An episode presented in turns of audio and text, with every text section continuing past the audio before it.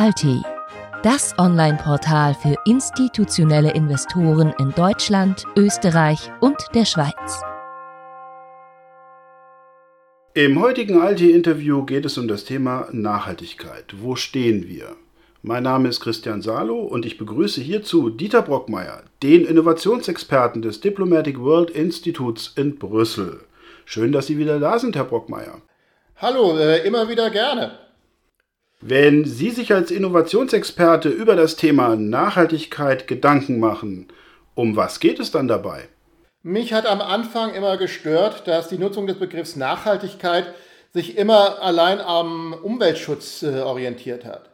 Das ist sicher ein ganz zentraler Punkt, auf jeden Fall. Äh, wenn man den Begriff aber weiterfasst, dann profitiert erstmal jeder Einzelne und am Ende dann auch die Umwelt. Natürlich ist es auf den ersten Blick ein Gewinn, wenn ich einen Einwegbecher aus biologisch abbaubarem äh, Material herstelle.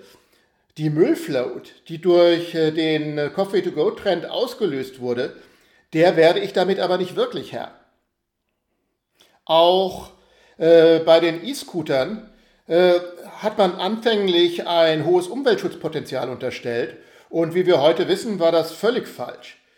Denn man hat sehr schnell gemerkt, dass im Mietdauereinsatz äh, sie viel zu schnell kaputt gehen und äh, sie ja auch vor allem in der Stadt zum Einsatz kommen, also auf Strecken, die man letztendlich genauso gut zu Fuß oder im, mit dem Nahverkehr bewältigen kann.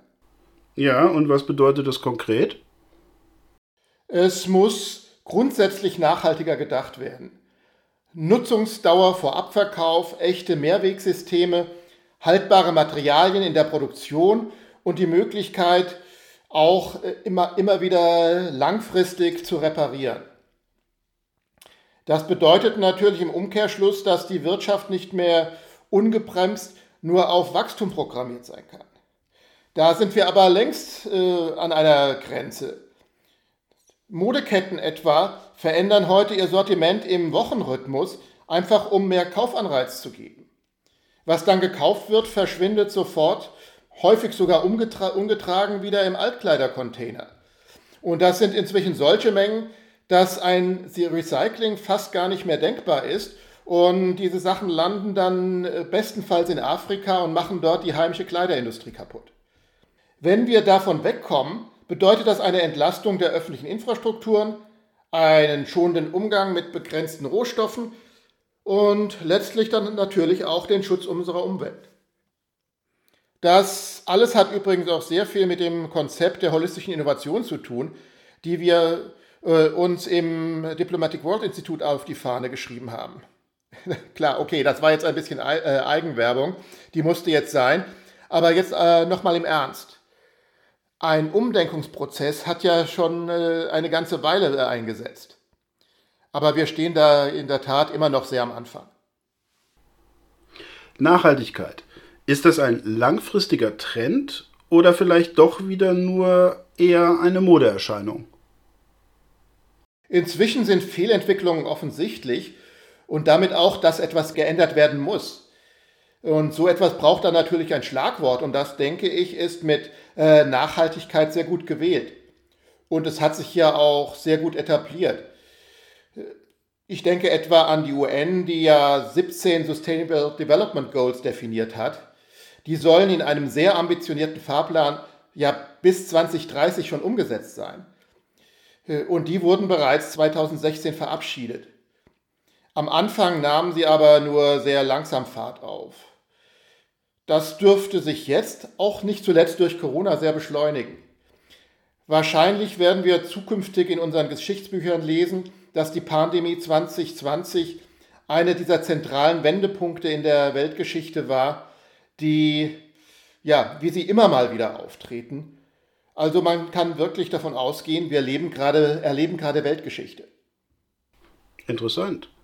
Nachhaltigkeit, das äh, lässt ja bei den meisten Menschen so ein bisschen die Emotion des Verzichtes aufkommen. Äh, ist Nachhaltigkeit aber tatsächlich Verzicht? Nicht zwangsläufig. Einige positive Effekte werden, wie ich ja vorhin schon gesagt habe, unmittelbar spürbar und bringen dann sogar einen Mehrwert. Und das unmittelbar. Aber natürlich gibt es wie in jeder Entwicklung neben Gewinnern, zumindest während des Übergangs auch Verlierer. Alte, reine wachstumsgetriebene Modelle werden an Boden verlieren und die neuen nachhaltigen Modelle müssen sich erst noch etablieren. Und das alles passiert dann auch wiederum in einer Zeit, die sowieso schon sehr stark von Umbruch geprägt ist und wo wir etwa uns auf völlig neue Arbeitsumfelder einstellen müssen.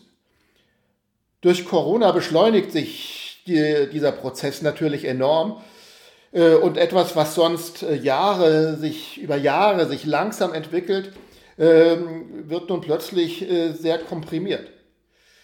Das heißt, in den nächsten Jahren, vielleicht Jahrzehnten, werden für uns sehr herausfordernd, für jeden von uns. Und wir haben, aber wir haben da trotzdem die Chance jetzt, eine nachhaltige Welt zu bauen, von der am Ende alle profitieren werden. In der Finanzindustrie hat das Thema Nachhaltigkeit jetzt eine hohe Gesellschaftsfähigkeit. Und kaum ein Anbieter hat nicht irgendein Produkt im Angebot, das irgendwie nachhaltig ist. Geht es dort noch mit rechten Dingen zu? Das muss man natürlich auch wieder sehr differenziert sehen. Es gibt sicherlich auch die Anbieter, die mal eben ein grünes Wimpelchen in den Wind hängen und versuchen damit einen schnellen Euro zu machen. Das Problem ist natürlich, dass wenn so etwas dann mal auffliegt, das dann auch etwas sehr Nachhaltiges ist. Auf die Imagebildung und leider sehr negativ. Sowas bleibt dann in der Öffentlichkeit sehr lange haften und wirkt dann auch negativ auf die echten nachhaltigen Produkte. Hier ist einerseits die BaFin gefragt. Hier muss nachhaltig beaufsichtigt und letztendlich der Regulierungsrahmen angepasst werden. Ich befürchte aber, die BaFin kümmert sich jetzt erst einmal um ganz andere Probleme. Und von daher ist da, denke ich, im Moment nicht allzu viel zu erwarten. Umso wichtiger sind die unabhängigen Verbände, die sehr genau die Produkte anschauen. Einige davon sind natürlich auch wiederum sehr ideologiegetrieben, aber Anhaltspunkte liefert das allemal. Dann gibt es natürlich auch noch die Produkte, bei denen echte Nachhaltigkeit tatsächlich im Mittelpunkt steht. Das muss von den Anbietern nachdrücklich, aber sachlich herausgestellt werden. Und es schadet sicher auch nicht, Konkurrenzprodukte äh, kritisch im Blick zu behalten und gegebenenfalls schwarze Schafe an den Pranger zu stellen. Allerdings, auch hier ist Vorsicht geboten, denn das lässt sich auch sehr leicht instrumentalisieren. Am Ende kommt es darauf an, dass wir uns alle sensibilisieren und von Fall zu Fall unser eigenes Urteil fällen. Damit bauen wir auch wieder Druck auf die Anbieter auf, äh, echte nachhaltige Produkte anzubieten. Letztendlich läuft es wieder auf die alte Frage von Angebot oder auf das alte Modell von Angebot und Nachfrage hinaus. Wie messe ich denn den Grad der Nachhaltigkeit? Erfolge sind, wie ich ja schon gesagt habe, bisweilen sehr schnell sichtbar und häufig auch sehr gut messbar. Ein Beispiel. Wenn es gelingt, den Müllausstoß in Haushalten zu reduzieren und die Mülltrennung anders zu organisieren, sodass ein Müllwagen, wie jetzt etwa bei mir, nicht viermal die Woche durch die Straße äh, fährt, sondern wie früher nur einmal, dann macht sich das umgehend mit weniger Fahrzeugen, die ich einsetzen muss, und geringerem Dieselverbrauch bemerkbar allerdings auch mit weniger Müllwerkern. Für die Kommunen bedeutet das allerdings auf jeden Fall geringere Kosten und äh, weniger CO2-Ausstoß in die Umwelt.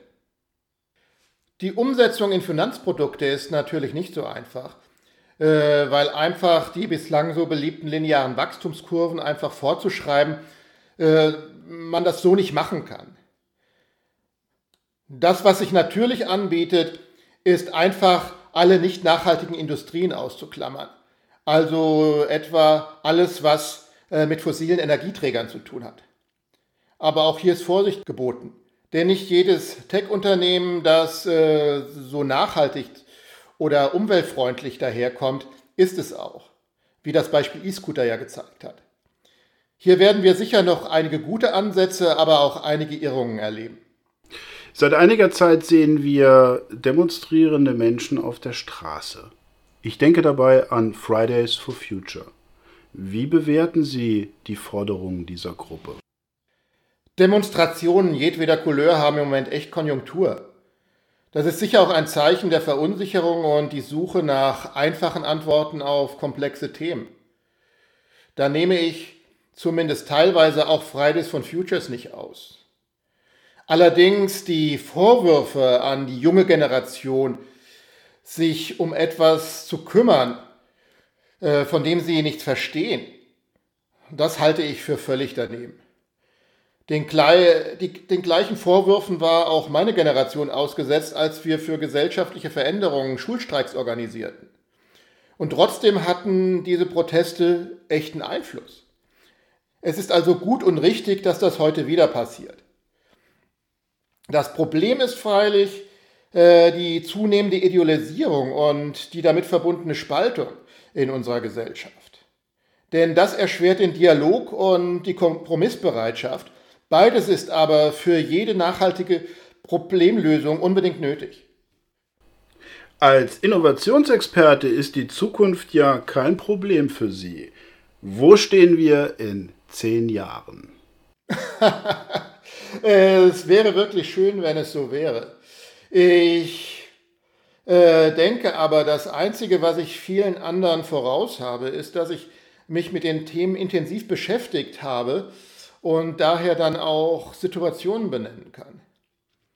Ich habe dadurch dieses diffuse Gefühl von Machtlosigkeit oder Angst äh, verloren.